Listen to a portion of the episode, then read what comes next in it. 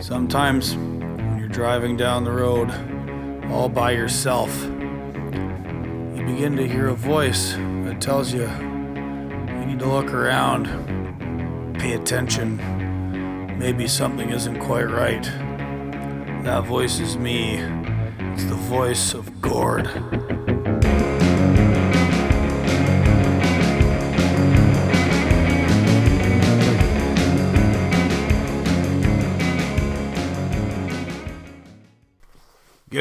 Welcome to another episode of Voice of Gord.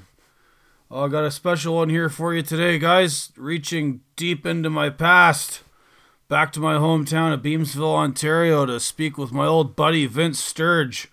I've known Vince since I was in elementary school, and he's been trucking for almost as long as I have. You might have bumped into him on Instagram. He's a Canadian coal roller, I think. I'm not on Instagram. I'm not much of a social media guy outside of Twitter uh, and retiring my Facebook a few years ago, but enough about that. Vince is great. We spoke about the importance of looking good and having a good attitude out on the road and an approach to the profession that is truck driving. I, had a real good chat with Vince. I, think the drivers amongst my fan base are going to really enjoy this. I've been looking forward to talking with Vince for a while now. Uh, Vince is. I, I hooked Vince up with my old buddy Bruce at the Lead Pedal podcast. Shout out to Bruce. Shout out to Lead Pedal. I'll include uh, Vince's appearances on Bruce's show in, in the notes, and you can go check those out. Uh, I don't. I don't have much in the way else news except there'll, there'll be another episode this week. This is a special week. You're getting two episodes instead of one. Uh, apologies for this one being released a day late. Um, won't hold you up any longer. Uh, uh, please welcome to the show, Mr. Vince Sturge.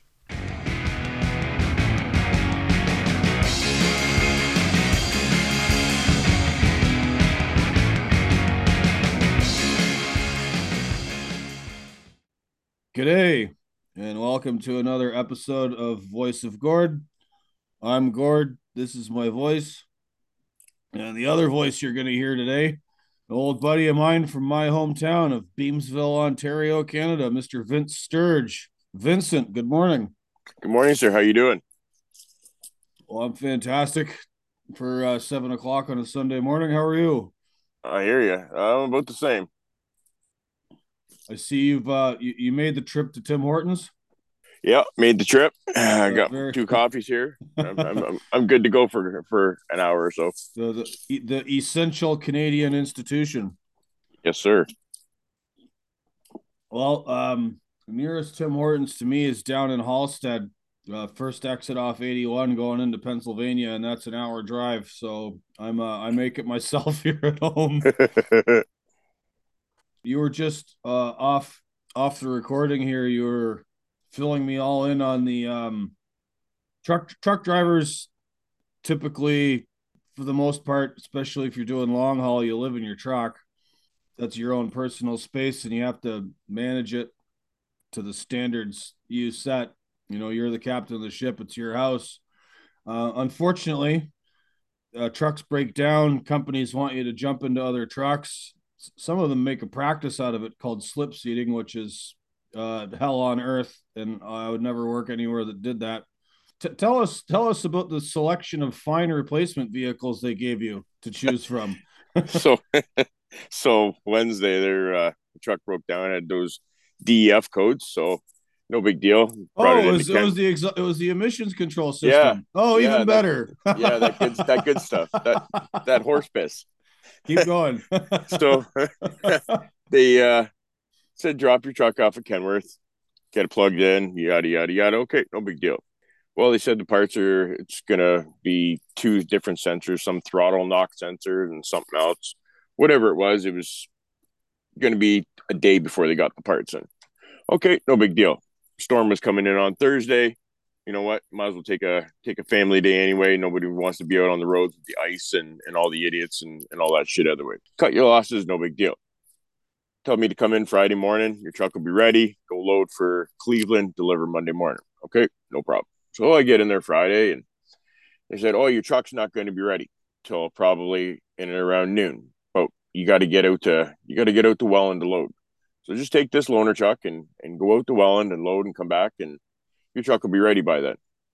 Well, I go out trying to look for trucks, and I get a text message. Your truck's not going to be ready till Monday now. The part's not going to come in till later today, and there's no nobody to put it on at at, uh, at the dealership. So you're going to have to take a loaner truck for the whole weekend. So whatever truck you pick, make sure it's it's one that you're going to sleep in. And already my mind's just it's starting to trip out on me. I'm I'm not one of those guys that can just like you said the slip seating or anything else like that.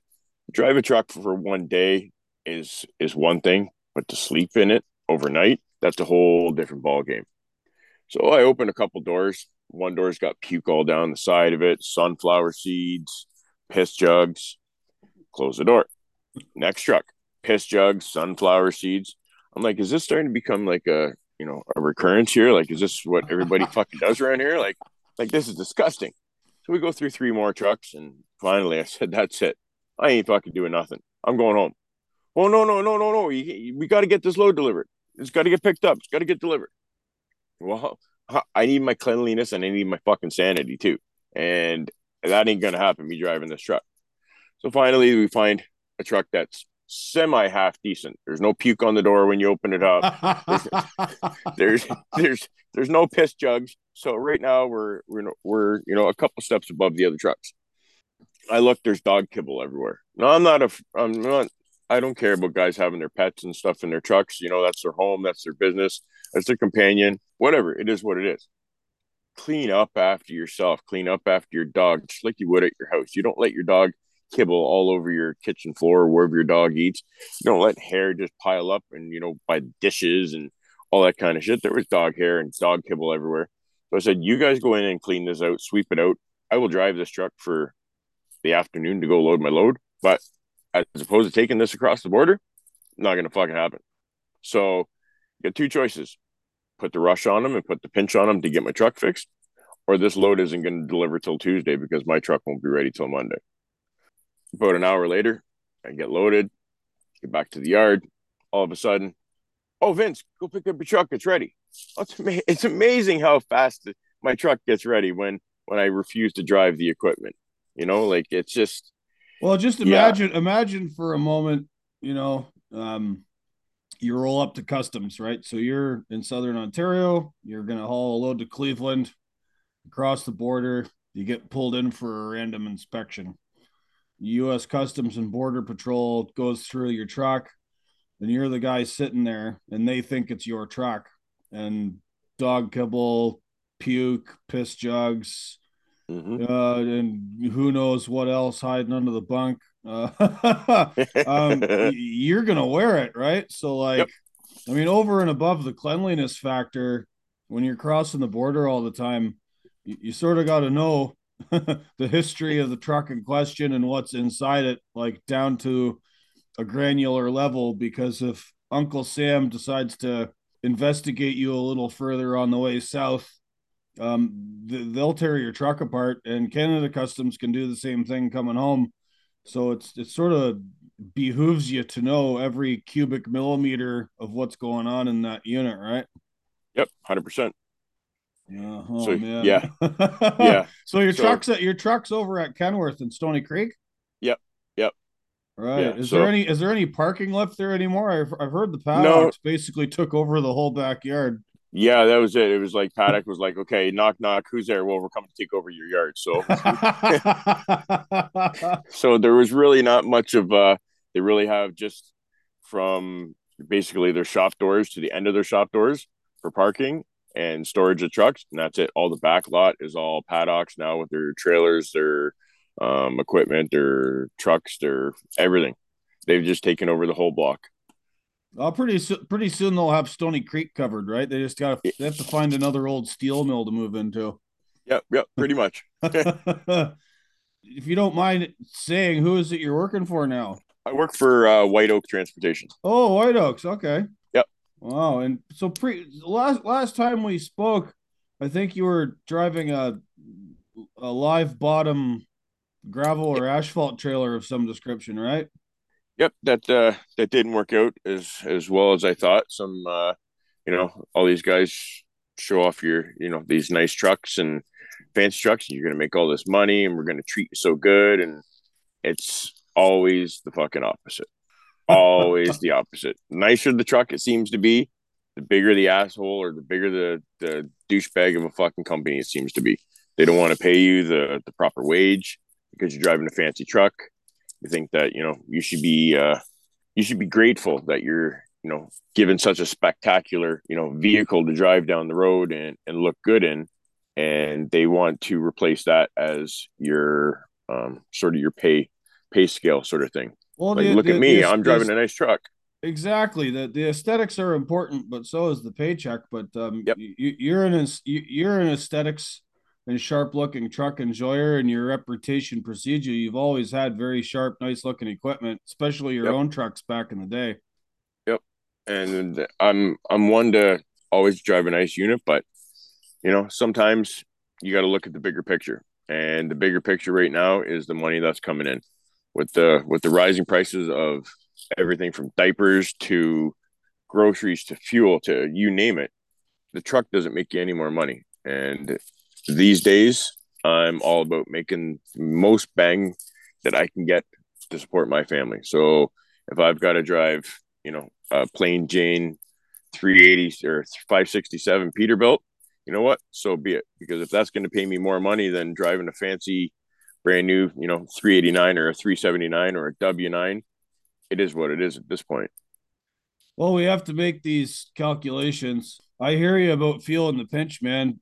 In- inflation, as it is all around the world, is certainly eating up a lot of our paychecks. Um, and I live in a pretty low wage part of the world myself. I often wonder if I have to go back over the road, staying away, but you know, I got two little ones here at the house. So yep. I won't I won't be doing that anytime soon Yep. you had your own trucks in in the past, and I think you used to run the Soo a lot, hauling coils. Run ran the a lot, hauling coils, hauling scrap up there, hauling scrap back out to uh out to Manitoulin Island a lot. Spent a lot of time, a lot of time up there with my own trucks. What were you doing on the island? Bringing scrap out. So you okay. go in, yeah, you go in, take uh, scrap from the one big scrap yard that's down there, and uh, bring it all the way uh, back up to Sault Ste. Marie empty out, reload uh, some kind of turnings or anything coming back down, and bring that back down to uh, uh, Triple M there in Hamilton. So scrap north and scrap south. Yep. Interesting how that works. I, I I wouldn't have thought scrap iron, given that there's a big steel mill in the Soo and another one in Hamilton. I w- I wouldn't think they'd want to pay to haul it in either direction. I mean, scrap is scrap, or am I missing something here? No, no, scrap is basically scrap, but Triple M came up with this. Uh, um, I don't know if it was their design or whose it was, but the, you know the inside of like your interior of your vehicle, how it's got all the fluff and the wiring and all through your vehicle and shit like that. So they load your truck with all this. Basically, it's called fluff. So it's the interiors of your vehicle. It's the um, all the sh- uh, little copper wires, all the little uh, red, yellow, black, all your wiring that goes through your your vehicle gets thrown in with all like the the roof part, like the cloth and your seats and all that shit, and gets packed into your trailer. You bring that back down to Southern Ontario, the Triple M. Now, Triple M has got this design for this whatever this thing's called, and it separates everything. So it'll separate all the little wires, all the copper, all the aluminum, anything that's in that load. It separates it into its own individual pile. So it'll take the cloth all that padding and styrofoam and, and everything else, it'll push that off to its own pile and take the copper, put it into its own pile. The aluminum, it'll put it into its own pile. So it's got it's it's a pretty interesting intricate design. So they can maximize every piece of scrap that's in a vehicle from the wiring all the way down to the rims on on the vehicle. Wow, what what what what one processing unit and sorts it all out. That's pretty high tech. Yeah, yeah. So it was uh it wasn't the greatest paying stuff, but it was it was steady work. So you made most of your money going up, and at least you got something for coming back down. It wasn't the best paying coming back down, but you've already made your money in your rates going up. So at least you're like I said, at least you're getting something coming back down, or you're not going broke. It, it covers your fuel for coming back down because you've already made your money on the loads going up, sort of thing, right? Right, and uh, I've never. I, I, find it interesting you were going over to Manitoulin Island. That's one of the few places in Canada I've never been to. Um, it's, it's it's it's it's a beautiful place. So, if I recall correctly, if you're going to the island from the south, from the peninsula, you have to take a ferry. And from took, the, is is there a bridge or a causeway or something at the north end? Like I say, I'm totally ignorant of this. I've never been there. So yep, some people, some uh, cars and stuff, they can take a ferry, but there is a swing bridge in there. As soon as you uh, get in there, there's a big, creepy, huge swing bridge that takes you onto the uh, to the other side of the island. I never took a ferry, nothing, just right across the, the swing bridge and then back through the the old country roads, the logging roads, and and everything else, and that's all you see out there. There's no other truck but but logging roads coming out of Manitoulin, except for like your your dry vans or your reefers that are you know feeding the community, so to speak, right? Right. So that swing bridge will accommodate a Super B or a five axle fully yep. loaded. Yep. Okay. Crazy. Yeah. It, yeah. It was uh, it was pretty fun. I, I really enjoyed it because you'd get into Manitoulin Island at say seven o'clock at night in the wintertime, everything's pitch dark and it's just pure soulless, man. It's just silence, nice and just you, nature. You know, you hear the coyotes at nighttime howling and stuff like that, and it's just you know, it's just total peace and tranquility, man. It's just it was one of the better runs that I had because you knew that you're going to get a good night's sleep and it was nice and quiet. Nobody was going to bug you. There was no truck idling beside you or no reefer or somebody's air dryer going off every 15 seconds because they were too lazy to, to, to fix it, you know, six hours before. So they're going to piss everybody off at a truck stop having your air dryer go off every 15 seconds. Yeah, it's my truck just went in to get a bunch of work done to it, and one of the items was the air dryer filter cartridge. Yeah, um, because it was causing some issues. Man, I, I I I drive a logging truck for this guy here. It's interesting getting back to the slip seating thing. When I moved into it, it only had 110,000 miles on it, and not too much. That's just broken in, mm-hmm. uh, but it's it's required all this work as of late.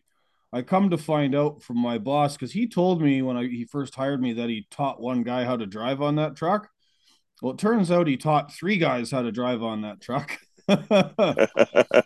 so that's you know it, it, has all these little quirks it's developed uh, you know tr- trucks in their time depending on who drove them how many people drove them the conditions they operated in will develop all their own you know personality.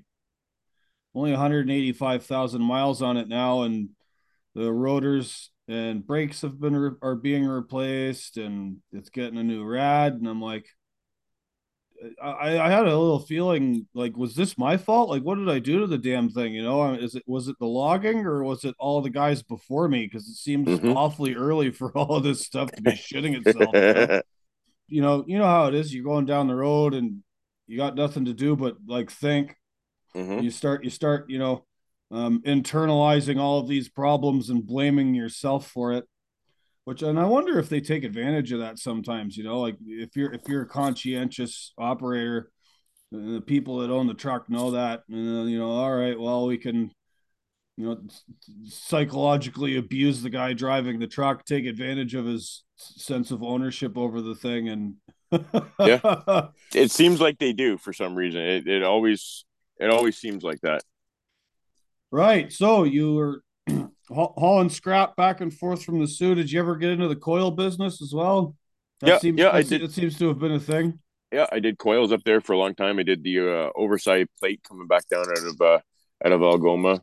They're the 10, uh, 10 feet wide or uh, 11 feet wide uh, steel plate coming back down, back down in uh, in Hamilton. Uh, I did coils for a while, and then it just seemed to become too brainless anything can be that way after you do it enough because once you mm. get good at something you know you're sort of good at it i guess this is one of the sort of i don't want to say unspoken things about trucking but once you achieve a certain level of operational capability you know it, it, it can seem fairly monotonous after a little while yep, yep. i mean you're always going to get something new thrown at you and you never know what's going to happen on the road one day to the next but you know if you if you go through periods of smooth sailing uh, it, it can you know start to uh start to feel like you know, maybe I could be doing something else. Yep. And that's why I moved on from steel. It just seemed to be a waste of my time and talent, so to speak, because it just seemed like it was just you're going through the motions and half the time you don't remember, you know, you loading or going down the road. You just remember that you you showed up to load and you showed up to unload.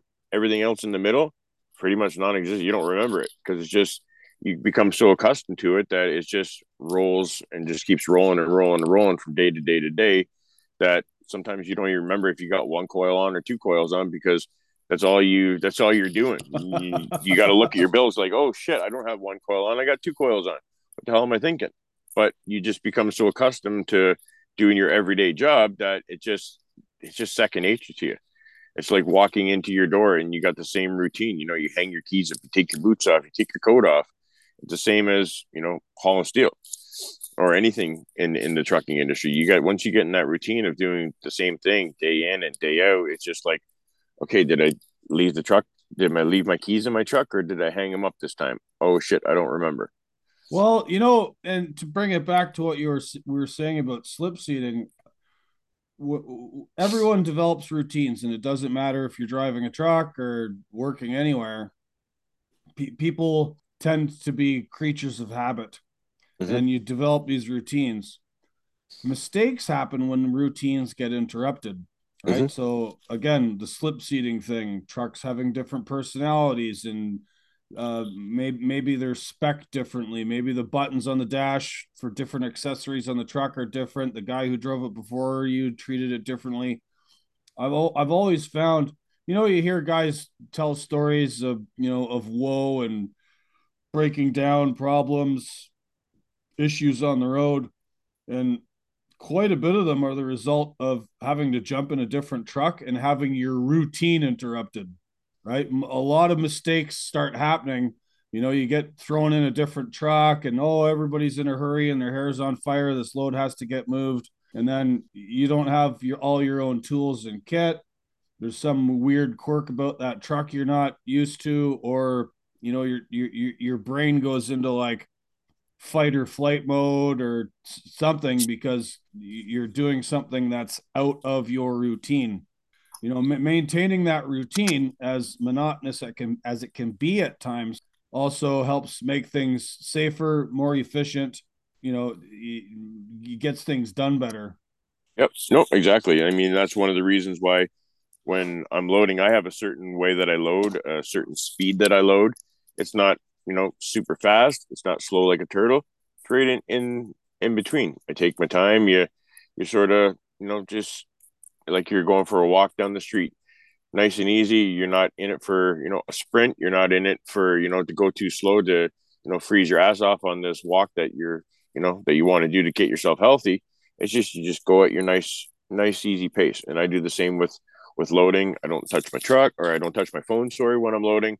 Phone stays in the cab any kind of distraction from there on out will be a distraction that gets thrown in by a third party like a crane operator or another driver you know as you're trying to set up your trailer for loading or or getting ready to unload that's when you know those kinds of mistakes i find um, happen because like you said you get thrown out of your normal routine. So as you're going to take off a say a binder the driver comes up and asks for help all of a sudden and you, you just you drop what you're doing to go help another driver all of a sudden you forget what step of you know your process that you're at. So all of a sudden you get everything done you think okay i'm good to go. All of a sudden the crane guy goes uh hey stupid there's there's still one chain left on your coil there. We, we can't take it off because you're still strapped down to the deck. Sort of thing. But just just one of those things throws you off your routine. It's no different than when you're loading because you go to help somebody else you know loading or helping another, a fellow driver you can miss a step trying to you know secure your own sort of load one of the things i think that happens with that especially to newer drivers is you'll get you'll get in a situation somewhere people want you to move your truck you need to adjust you, your trailer might need to be repositioned or there's a huge line of guys behind you and you know the, the pressure gets on and um, I, I, always tell new guys, you know, don't let anybody push you, don't let anybody rush you. Mm-hmm. Uh, don't let anybody get you out of your little routine because that's when the mistakes get made. You have to move your trailer. There's still a strap hanging off the side. You run over the strap. Something gets yep. wrapped around a fender. You know, the mistakes and the costs start adding up real quick. The minute yep. you let people push you or you uh, uh, allow any pressure to get to you. I think one of the things that senior seasoned drivers should do when they find themselves at a loading location or a truck stop or whatever, and you see uh, uh, uh, some other guy who's moving slow or maybe taking his time, kind of assume maybe they're new at it and they're or they're not comfortable or they're trying to maintain their routine and just let them do it. You know, yeah. Because um, uh, if you if you add add to the add to the pressure pile by getting impatient with them or giving them shit, that's yep. probably not very helpful. No, no, exactly. And I mean, everybody's got like their own mannerisms, and you can tell when somebody needs help. Normally, people that need help, usually they're standing there, their their hands are in their, you know, their hands are on their head, they're scratching their head, they're looking around, they're looking confused, sort of thing. Yeah. They're not, you know, they're just showing tall tale signs of they need help without asking for help, so to so to speak, right? Yeah. Whereas a guy who's loading and just taking his time, you can see he's he's computing what's going on upstairs. He's still walking around. He's moving kind of slow, but you can tell that he's in his own groove. He's doing what he needs to do. He's in, you know, he's doing his thing. He's not, he doesn't need help. So you leave those type of guys alone. But you can tell, like I said, by people's mannerisms, the way that they're looking around and they're sort of looking around like, is anybody looking so they can come help me because I'm too scared to go ask for help because the last time I asked the guy for help, he told me to go fuck myself, sort of thing, right? So it's it's one of those things where it's a fine line where you can tell if people need help or people are just trying to get their job done. Speaking of being new and trying to look after new guys, we were all new guys at one time, and we're both from the same uh, what what was once a small town in southern Ontario, Beamsville. Yeah. Exit 64 on the Queen Elizabeth Way, uh, home of the old relay station truck stop. Um, what remind me when it was you got you started trucking, Vince? I can't quite remember. Uh 1998. I just turned 18. I got my uh I turned 18 and the very next day I went for my ro- my road test. Passed with flying colors. So 20 going on 25 years now. Wow. Yeah, so you're only a year behind me. I got mine in 97. Yeah, it's been a ride, that's for sure. Yeah, and I remember and you and it's been quite a ride. And all those uh, the trucks you've owned, uh, didn't one of them catch on fire once? Yep, yep. That was uh that was my favorite one of of all the trucks I've owned. That was by far that was my baby. That was the one that I sunk sunk all my blood, sweat, tears, everything into. I was I was a local driver at the time, and you couldn't get me out of my truck. I was sleeping at the yard for a couple hours. You couldn't get me out of the seat, man. It was one of those things where we just we clicked. Me in that truck, it was we had a bond like like like a father and son, like a you know like a, a mother and daughter sort of thing. It was one of those things where my wife would say, "Are you coming home?" Uh, nope. Another load just popped up. Well, it's eleven o'clock at night. Well, yep, another load just popped up, so we're going back to work.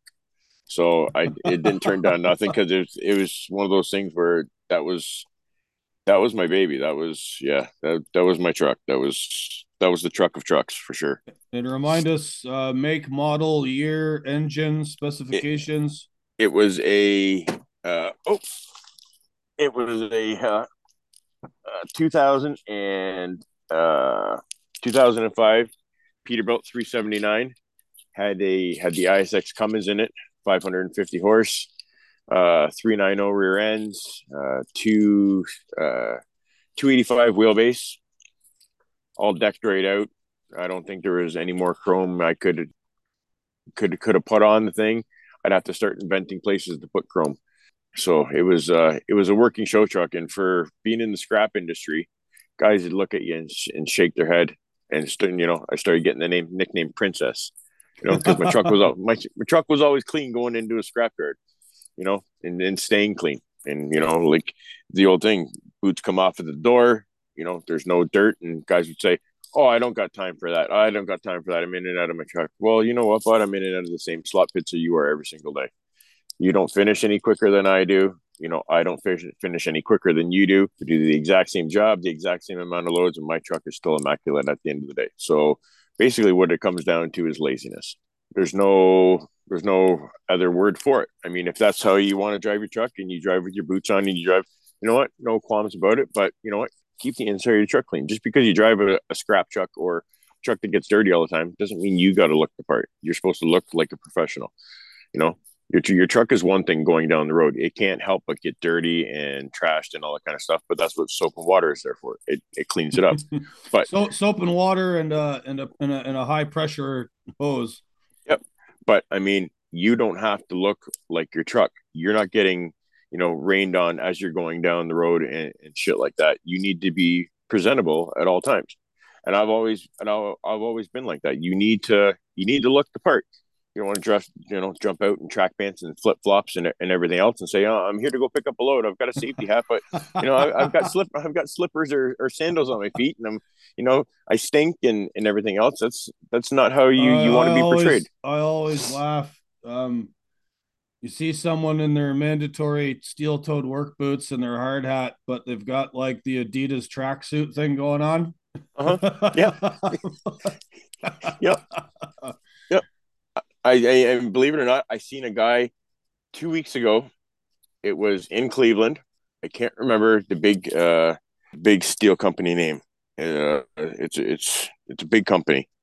Anyways, the guy had steel toe sandals on, and they were homemade.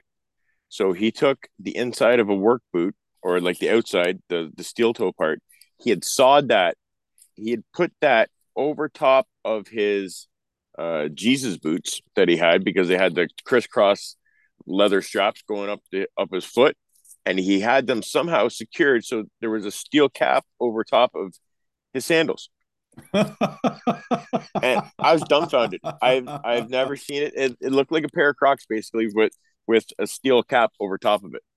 And I well, just I mean just... that's that, that's that, that's that's that's certainly a creative and innovative yeah. way to comply.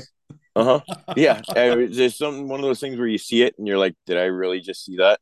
Somebody went through all that effort instead of just putting on a pair of steel toe work boots. They went through all that effort so they could wear their sandals. like, come on, people. Like, what? well, I'm sure I'm sure we get that in the other direction too, right? Like, you know, you some of your fellow scrap haulers might be like, why is that guy going through all that effort to keep his truck clean, man? Like that's bizarre to me. You know, it's everybody has their preferences. Mm-hmm. It's just that ours are more correct, Vince. Yeah, that's what I think. like my wife calls me, my wife calls me insane all the time. Whether I get home and it's raining or it's nice out, my truck gets washed, it gets cleaned. Even if I'm, if I'm out there in the rain, she's like, "It's raining. You're an idiot." No, well, the rain the rain helps to rinse off when you're finished. That, that's it. The rain helps to rinse off, but there, there's still that dirt on there that's got to come off that you know only the pressure washer can get. And she just, you know what? She just shakes her head. She's like, "I'm used to it." Oh, uh, sorry, sweetheart. This is this is what you signed up for there. You know, 12 years ago. Has it been that long now? Yeah, it's been that long. We 11. got married in two. We got yeah, we got together in 2011. We got married in 2016. Okay, because I remember coming to your Stag and Doe in Hamilton. Yep. Yep. What, what was the venue on that? Wasn't it up off Parkdale somewhere? Yeah, it was uh, Parkdale and Barton Street, I believe it was, at uh, one of the old. I don't know if it was a church or one of those like a Polish community center or something like yeah, that. Yeah, something something like that. One of those community centers or or, or something having to do with that. Yeah, I remember being at that party. That was fun. I think I came with my sister and her husband Scott. Yeah, it was a it was a good time. It was one of the it was that part there was more stressful than my wedding. Believe it or not. Cuz we had to do everything and then you have your wedding party involved and then you have everybody else, well we want to do this, we want to do this, we want help by doing this, we want help by doing that.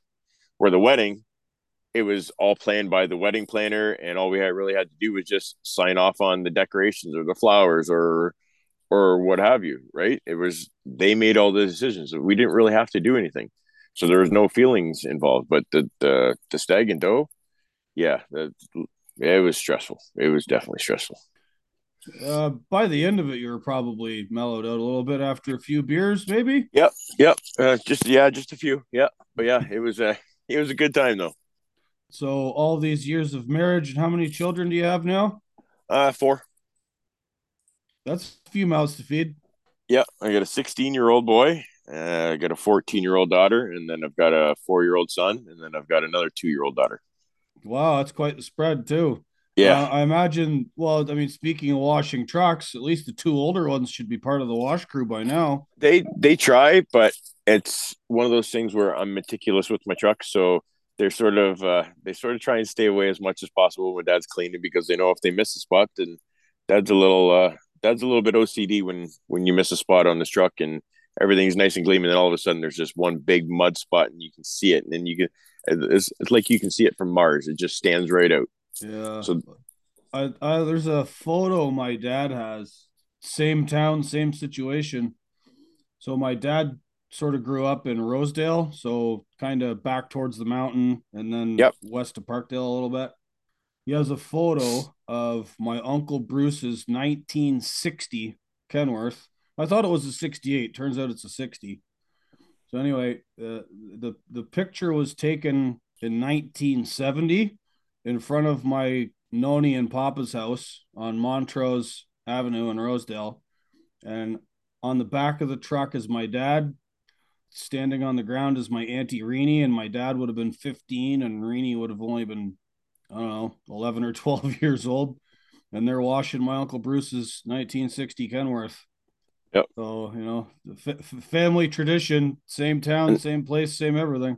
Yeah, and that's the thing. It all goes with appearance. Like, and I've I've always been a stickler with that. It, it doesn't matter when you show up to a place, you want to show up looking professional. You don't want to show up with a you know a shitty looking truck and shit hanging off and falling off, and then you get out and you're in flip flops and you've got no safety gear. You don't know how to load, and you know it all goes back. It all coincides. You know, hand in hand. You know.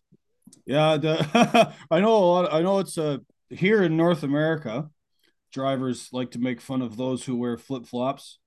Uh, my show was recently syndicated in Australia, so this this will be on an Australian radio network. And down under, because it's so hot, um, all truck drivers wear flip flops. I mean, when you get to a loading site or you get to a mine, you know, you got to have like, they're real sticklers about this on mine sites, especially high vis, you know, yellow shirt, long sleeves, long pants, steel toe boots, all that. But like, as soon as you leave, almost everybody takes all that crap off, boots come off because it's just hot, you know? Yep. And, Yep. you know, the, uh, there used to be an old stereotype of Aussie truck drivers that would, you know, singlet stubbies and jandals, which is muscle shirt, short, short rugby shorts, and flip flops. That's, that's it. And um, I I was an enjoyer of that for a while, but yeah, you, you you get funny looks if you dress like that around these parts. So Yep. yeah, it's one thing to you know I I bring my track pants with me. I bring my shorts and stuff like that. When I'm done loading for the day and I want to relax in my truck and just just chill out, yeah, I throw on my track pants or my shorts and I just you know I I'm like a homeless person in my truck. I just I dress however however I feel like it because nobody's going to see me. But once I go go to get out to go into the truck stop, I put you know a nice I put my normal shirt back on. I put my jeans or you know my my coveralls or whatever I'm I'm wearing, and I I go in. I don't make myself look unprofessional outside of the truck. When I'm in that truck, it's like I'm laying in my bedroom. Who cares? But once I'm out of that truck, I'm representing myself. I'm representing my company. You know, I don't want to um, be looked upon as one of those guys that doesn't really give a shit about about their truck or about their appearance and stuff like that. I mean, it's not like I'm, you know, doing my hair or or anything else like that or anything fancy or putting on cologne. But you, you want to look the part. You want to look pro- professional as much as possible when you're out of that truck because not only are you representing yourself, you're representing your company out there. No matter the, where you the, go. and the industry as a whole, in a certain respect. Yeah, I mean, you're you're basically nowadays every company has their name, their phone number, you know, all their credentials down the side, their DOT number, their CVOR number. You know, you're a walking billboard out there, or, or a, a moving billboard, as I should say, Or a there. target, right? depending So- on who you're talking to. so, I mean, you see it all over the place, and then you know companies get a bad rap for that, you know, because they see, you know, they're what they're portrayed out as out there. You know, by their the way their trucks look, the way their drivers look, it all goes hand in hand. And a lot of those, a lot of the times, those are the people that you know are pay really really crappy because they don't have a good name in the industry and they can't afford to to to pay anybody because they don't have a good name out there and they're not getting the work like they should be. I mean, it's all appearances, you know, number one out there. You know, in, in my books, you know, that's that's what you first in see your, when you in your up. books. Maybe maybe not everybody else's, unfortunately, but there's Yeah. something there's something to be said about um, aesthetics, which is one of the reasons I wanted you to come on because you know you're you're that guy. Get home, wash the truck, always look sharp. You have a professional attitude towards these things, and Mhm. um, I, I don't want to be old, you know, grumpy old man yelling at cloud here. Well, back in my day, but it does seem to be something of a lost art, especially given the um, sort of consolidation that's been Mhm. happening in the trucking business basically since we started. Yep. This has been like a 25, 30 year project of income funds and large corporate carriers buying up small guys, putting them all under the same roof. Yep. And, you know, I mean, some of those places maintain some kind of aesthetic dignity, so to speak, but uh, not everybody. And Mhm. they certainly don't prioritize it. And, and some of it comes back to the trucks themselves. You know, I'm I'm not a real big fan of and neither are you, I think, of the sort of fake fiberglass aerodynamic fairings, you know, kind of beige, lozenge shaped. you know, they're, they're, they're just they're just not trucks. Yep. And you know, some people might think I'm a dinosaur because I like square hood conventionals, much like yourself. But like, Yep. th- th- there's something about that classic look, and there's something about driving it and there's something about like it looks like a truck and one of the tells is you know i was having a conversation with someone about this on twitter the other day freight brokers um, recruiters a, a lot of different people in the trucking industry in their marketing they'll always have like the silhouette of a 379 or some square hood truck in all Yep. of their marketing and advertising copy but then out on the road it's white Volvo, white Freightliner, Mhm. you know, Yeah. the, the newer, really gross looking Western stars. Yep. You know, um, the sort of square hood classic look truck is kind of, you know, going the way of the dodo. But the thing is, all, all of that is in pursuit of better fuel mileage and fuel economy. And I get that. But you can also get better fuel mileage just by driving slow Yeah. um, which is safer, easier on the tires, easier on the equipment, easier on everything else. So, I mean, if it's up to me, I would rather drive a truck that looks like a truck, feel good about it, represent the industry as people understand what it's supposed to look like. Yep. And save money that way rather than doing 74 miles an hour with, you know, fairings all over the place. And you Yep. know, I know some guys that are like that. Uh, my buddy Jamie out in South Dakota, he's got, you know, 11 or 12 trucks and they're all fairinged out to here and he's got the the new Max and he's doing really good with the fuel mileage and good for him. Yep. No disrespect to guys that want to do that. There's real heads like Jamie that are nerds about fuel efficiency and he still manages to make his trucks look good and he's still got something to offer. And Right. then there's the other people that just kind of accept it as status quo and they don't care.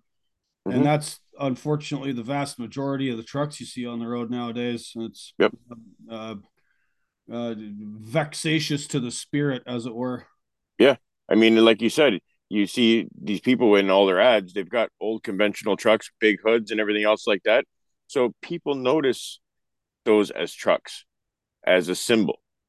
As you, you get a, a slippery hood that's or a Volvo or anything else like that, people don't recognize that as a truck in the industry as you're going down the road. You don't see that like plastered on billboards. Come drive this Volvo. You know, you're gonna you know, have a you're gonna you know have, have a great time.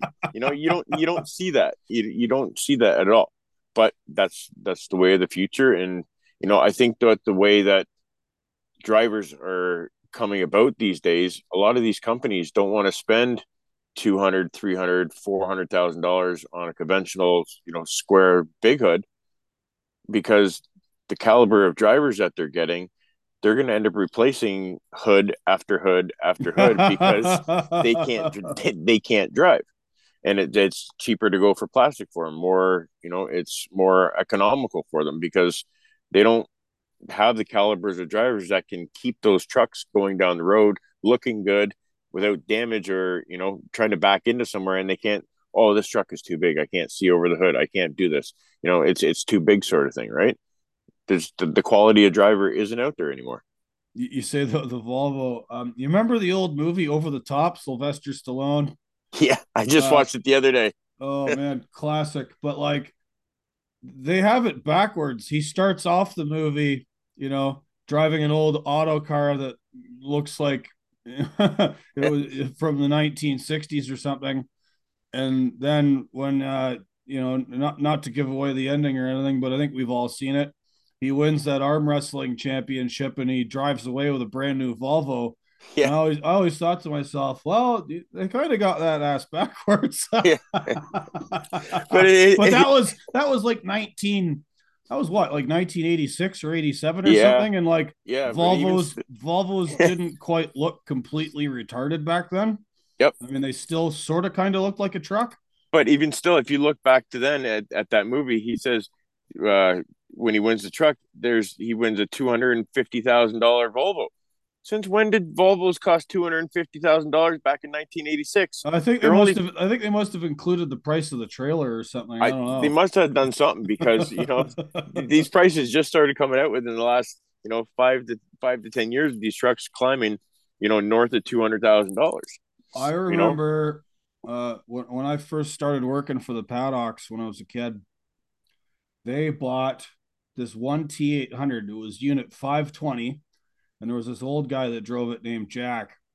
Oh man, I remember Scott Paddock saying like, "Woof, that truck was one hundred and twenty thousand dollars. This is nineteen ninety seven or ninety eight, and that was a lot of money. Like, yep." You know, and that was just like it was just a T eight hundred. I mean, and they look nice. The paddocks always really make their equipment look good, but like it didn't have a big motor or anything. It was just like an M11 Cummins, ten speed, you know, it wasn't like set up for heavy haul. It was not there. There was no reason for it. Uh, the the the the the, the, the sticker price was belying something else, and it's just they've been going up and up and up ever since. Yep, yep. And to, to buy to pay that much for a truck nowadays, absolutely insane. Well, there's you know, the, the, there's used trucks that you pay 120, 130, 140 grand for. You know, yep. which is in total insanity to me. Yep. Yep. No, exactly.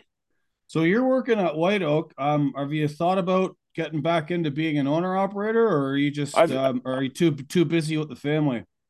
I've I've thought about it, but then again, I'm I'm always too busy with the family. I work five six days a week now, and then when I come home, I still have to you know clean my truck and everything else. So I'm still it's basically I'm working six days a week. If I'm gone for you know, a week at a time or 10 days.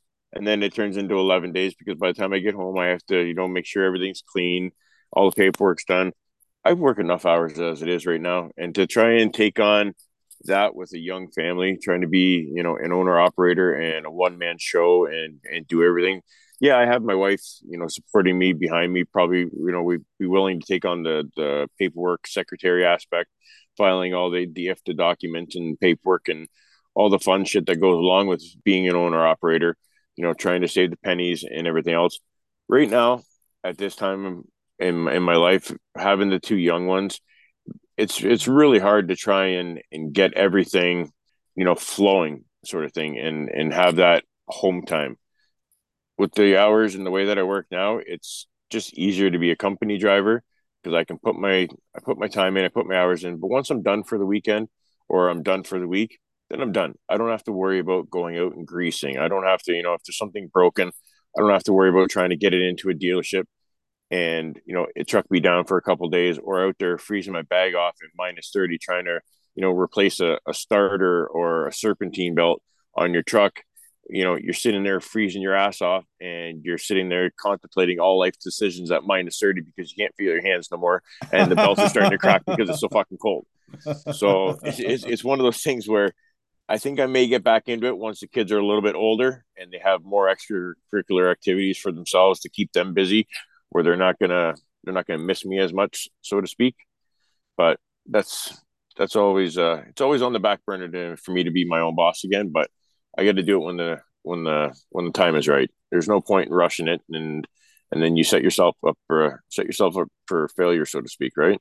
Very interesting choice of words of rushing it, and I I haven't paid attention to that trend too much as of late. Are they still trying to sell people on the like lease up owner up thing? Like I, I yep. haven't looked at a I haven't looked at like a truck stop magazine in forever because I work locally and I've, been around the block enough times to sort of know what I like and know what's going on. But like as far as you know, recent times, um, are are they still trying to sell that dream to people? Oh yeah, I mean, uh, what's his name? Uh, um, to Scotlynn. Um, I mean, I could go tomorrow and I could be, you know, my own boss. I could be an owner operator. You know, going to California, making all this this great big money. Here, where you're not you're not going to make any more than I'm making right now, and the only one that's getting Richer is um, owner of Scotlynn himself, who's got you know his own you know 500 acre compound and a you know a 200 acre fucking long driveway just to get to his compound. You know, you know his house is bigger than the, the Parliament of Canada for fuck's sakes. I've uh, I'll, I'll, take your word for it. I've seen their trucks around. They they've, they've been in business quite a while. Yep. Um, although uh, I don't know if anyone's going to California right now because it seems like Interstate 80's closed every other day in Wyoming this winter. Yep. So yeah, my buddy was just out there. Everybody be taking closed. a long way around going down to mm-hmm. 40. Yep. Yeah, I haven't been to California in forever. Did you ever do any of that West Coast stuff, or did you just stay mostly in Ontario? No, I stayed mostly in Ontario. I did. I went out to uh, not too far into the West Coast, like California and stuff like that. I've never been to California. I've always wanted to go, but then I've also heard all the horror stories. So it's one of those things where do I want to go or do I not want to go? It's a pretty epic drive. I mean, yeah, California is a very difficult place to do business. Um, you know, the California Highway Patrol and their DOT, they're like piranhas in the Amazon, man. Like you just you wade through the river at your own at your own risk because you might not make it to the other side. Yeah. Um, um, but it's very pretty. Uh, I, I, th- there's something iconic about the southwestern and western part of the United States. You know, once you like get to the into Wyoming and it's, I mean, Nebraska is pretty wide open space too, but it's yeah, it's pretty flat. And once you get into Wyoming and you start getting into the hills and you go through the Wasatch Range in Utah, and then you go across the Salt Flats, and then you're up and down through all these like desert mountain ranges in Nevada, and then you go up over up through Truckee over Donner Pass, and it's just there's something very aesthetically pleasing about trucking in that part of the world.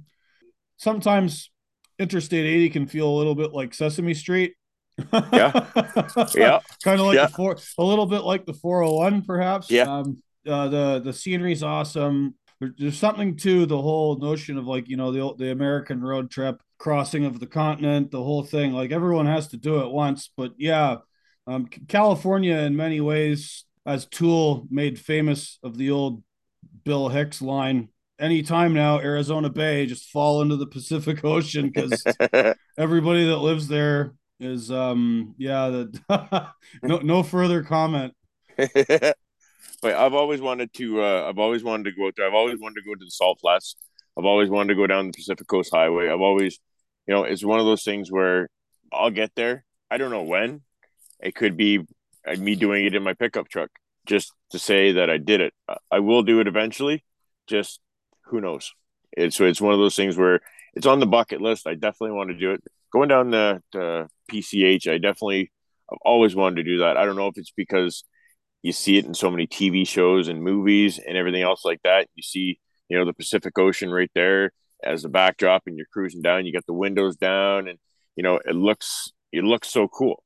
I don't know if it feels that cool going down that way, but it always it, it's one of those trips that I've always wanted to go on It's just I've never it's never played out for me as of yet. So, but I definitely do want to go, especially those salt flats. Those salt flats look look cool. So you're going. I think last time we texted, you said you were you've been going in and out of West Virginia and Ohio yep. quite a bit as of late. Yeah, yeah I've been right where that uh, derailment was there in uh, East Palestine there a couple weeks ago. So we've been I've been delivering into Weirton, West Virginia, which is basically right on the right on the border of East Palestine, Ohio. So it's it's been right there. So I moved out from that. I went and did a Wisconsin turn there the other day, up pretty close to uh, uh, Minnesota, and uh, I'm trying to stay away from that sort of deal. I'm training right now, so the guy I'm training, it's we have to do like little light stuff, easier stuff. So that's where the easier stuff is right now is the Clevelands, the Ohio's, the well, you know, Cleveland uh, you can do in a day. Like you can leave, yeah. you can leave home, go to Cleveland, load, unload, come back. I mean, if everything, if everything goes yeah perfectly, that's like a twelve hour day.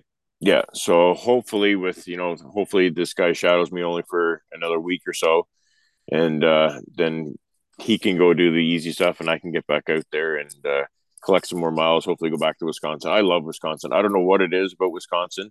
It's it's not the cold. It's not. I don't know. It's like my favorite state to go to. It feels a little bit like Northern Ontario. It in, does in, in many respects, it, like the, the northern half of the state. Yeah, it, it really, really does, and the people are are really nice. They're courteous. I mean, you're going to get your people that are, are dickheads and assholes in, every part of the world, but for some reason, I don't know what it is with Wisconsin. I don't know if it's because I'm a Packers fan and it's just the cheesehead coming out in me. But I'm telling you, man, I love Wisconsin. It's it's one of those states where I just love to go. I, I stock the truck up on cheese when I go. So when I come back, there's usually like a hundred dollars worth of cheese in the in the truck. The family loves it.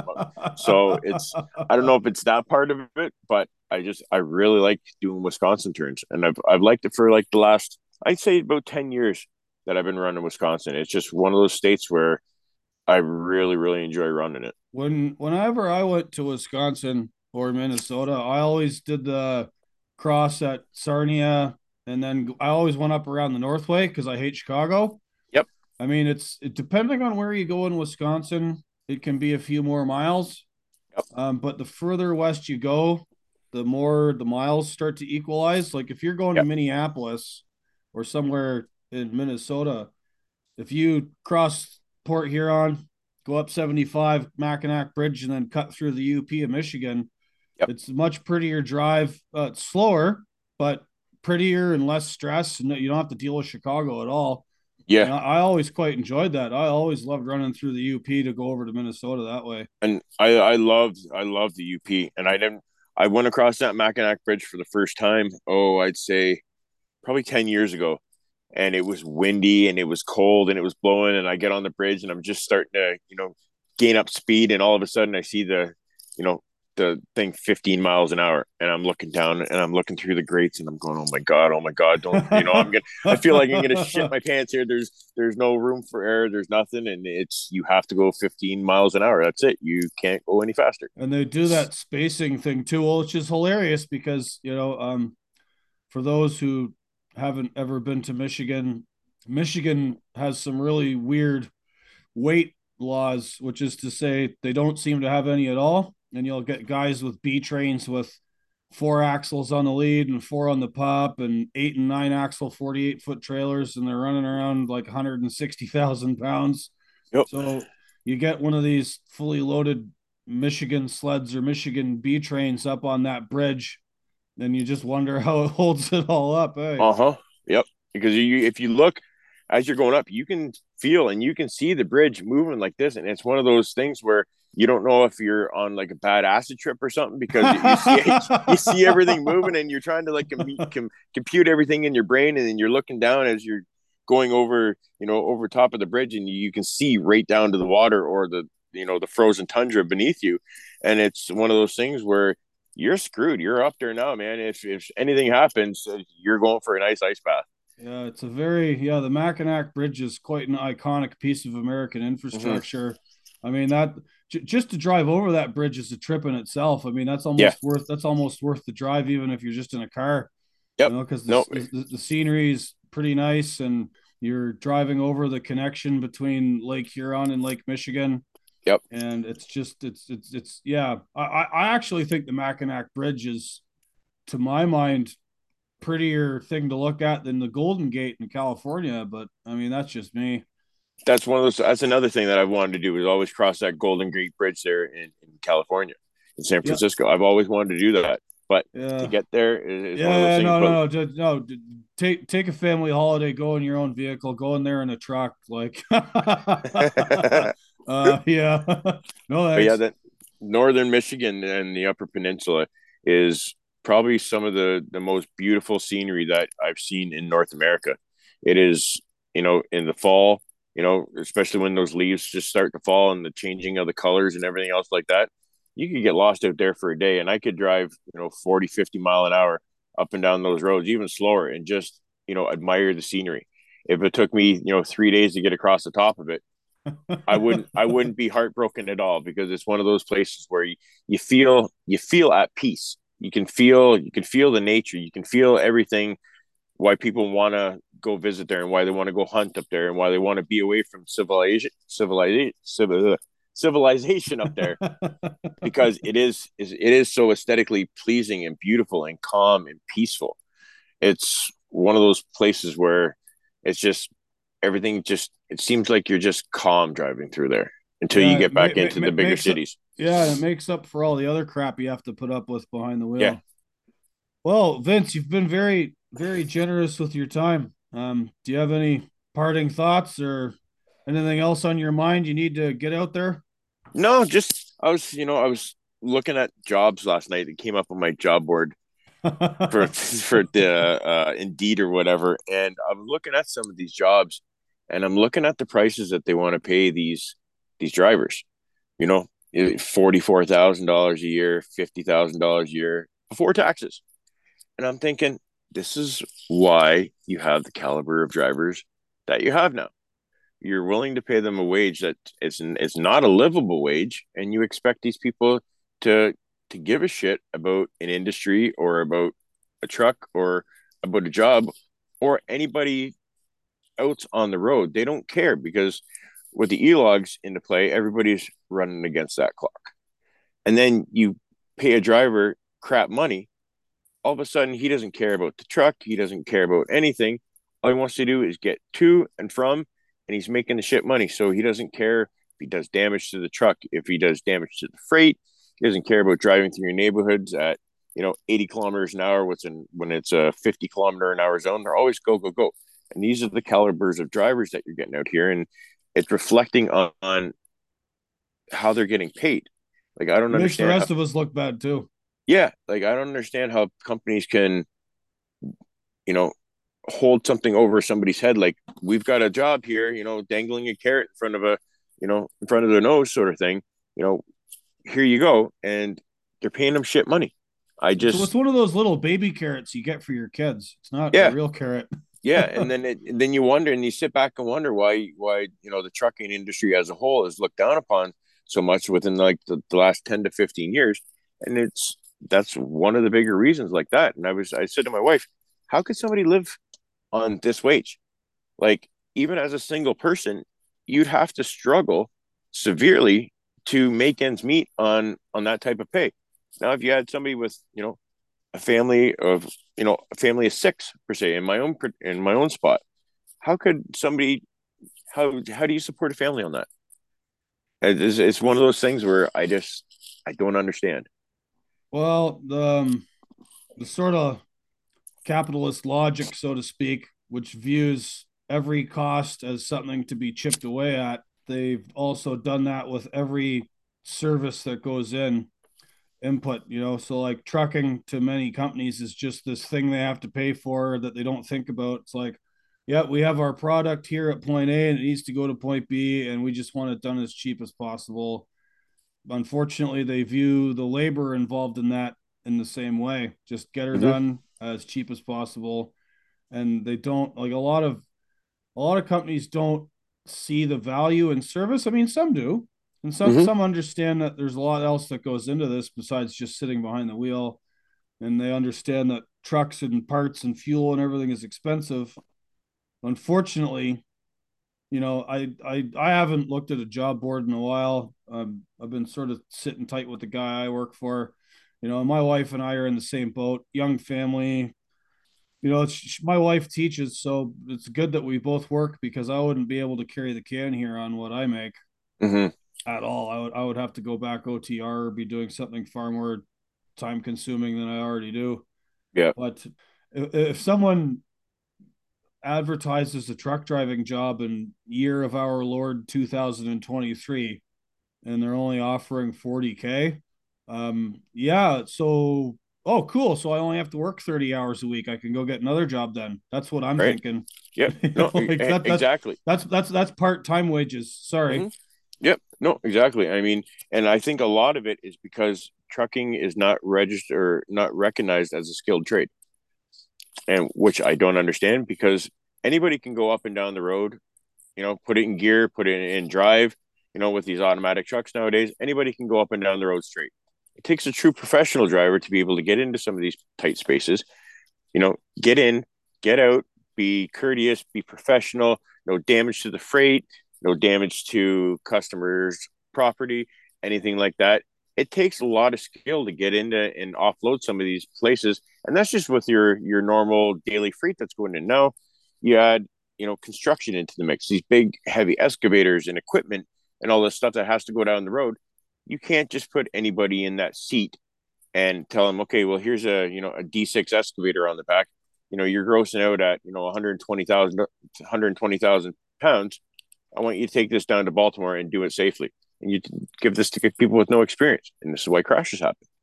You know, it's just, it's one of those things where I think trucking should have been a long time ago registered as a skilled trade. And if it was, I believe, I wholeheartedly believe a lot of the shit that you see nowadays wouldn't exist. Right. I, I agree with that as well. There's a new advocacy organization here in the US called CDL Drivers Unlimited, CDLDU. Mm-hmm. And I was speaking on the phone with one of the guys organizing it. And one of their aims is to I think I think there's a there's like a rule in the federal department of labor in the United States that requires in, in order to get the label trade or skilled job or skilled occupation recognized by the government there has to be a minimum amount of training or apprenticeship time or community college. And according to the feds it's 2 years. So the idea of requiring a new truck driver to have some kind of 2 year program where and, and like how I would structure it would be in somewhat in the same way as how the paddocks trained me you know like when I first got my AZ I just ran around Hamilton for months. And then they would send me to Toronto or London you know, I never went very far away for the first couple of years because that, you know, you're close to home. If there's a problem, if you break down, they can come help you. You get to practice on your own turf. You're not being mm-hmm. sent across the country because the sort of CDL mill system takes people who are brand new, trains them for a few weeks, and then throws them off the deep end with no water wings, mm-hmm. which is a disgusting and disrespectful practice to everybody, to the motoring public, to the industry at large yep. and should be terminated immediately. And so, if CDLDU or other organizations got together and laid out a structure where, you know, yeah, you do six weeks in class in like a, a traditional sort of CDL school type deal, but then you do another X number of months working in a local capacity, following around other drivers. So many months of that is you have another driver with you in the truck. Mm-hmm. And then you have another year where you're working either regionally or close by or continuing to do local. And then after two years, you've had all this experience working locally. You got more driving hours under your belt in a more supervised, supported fashion, close to home.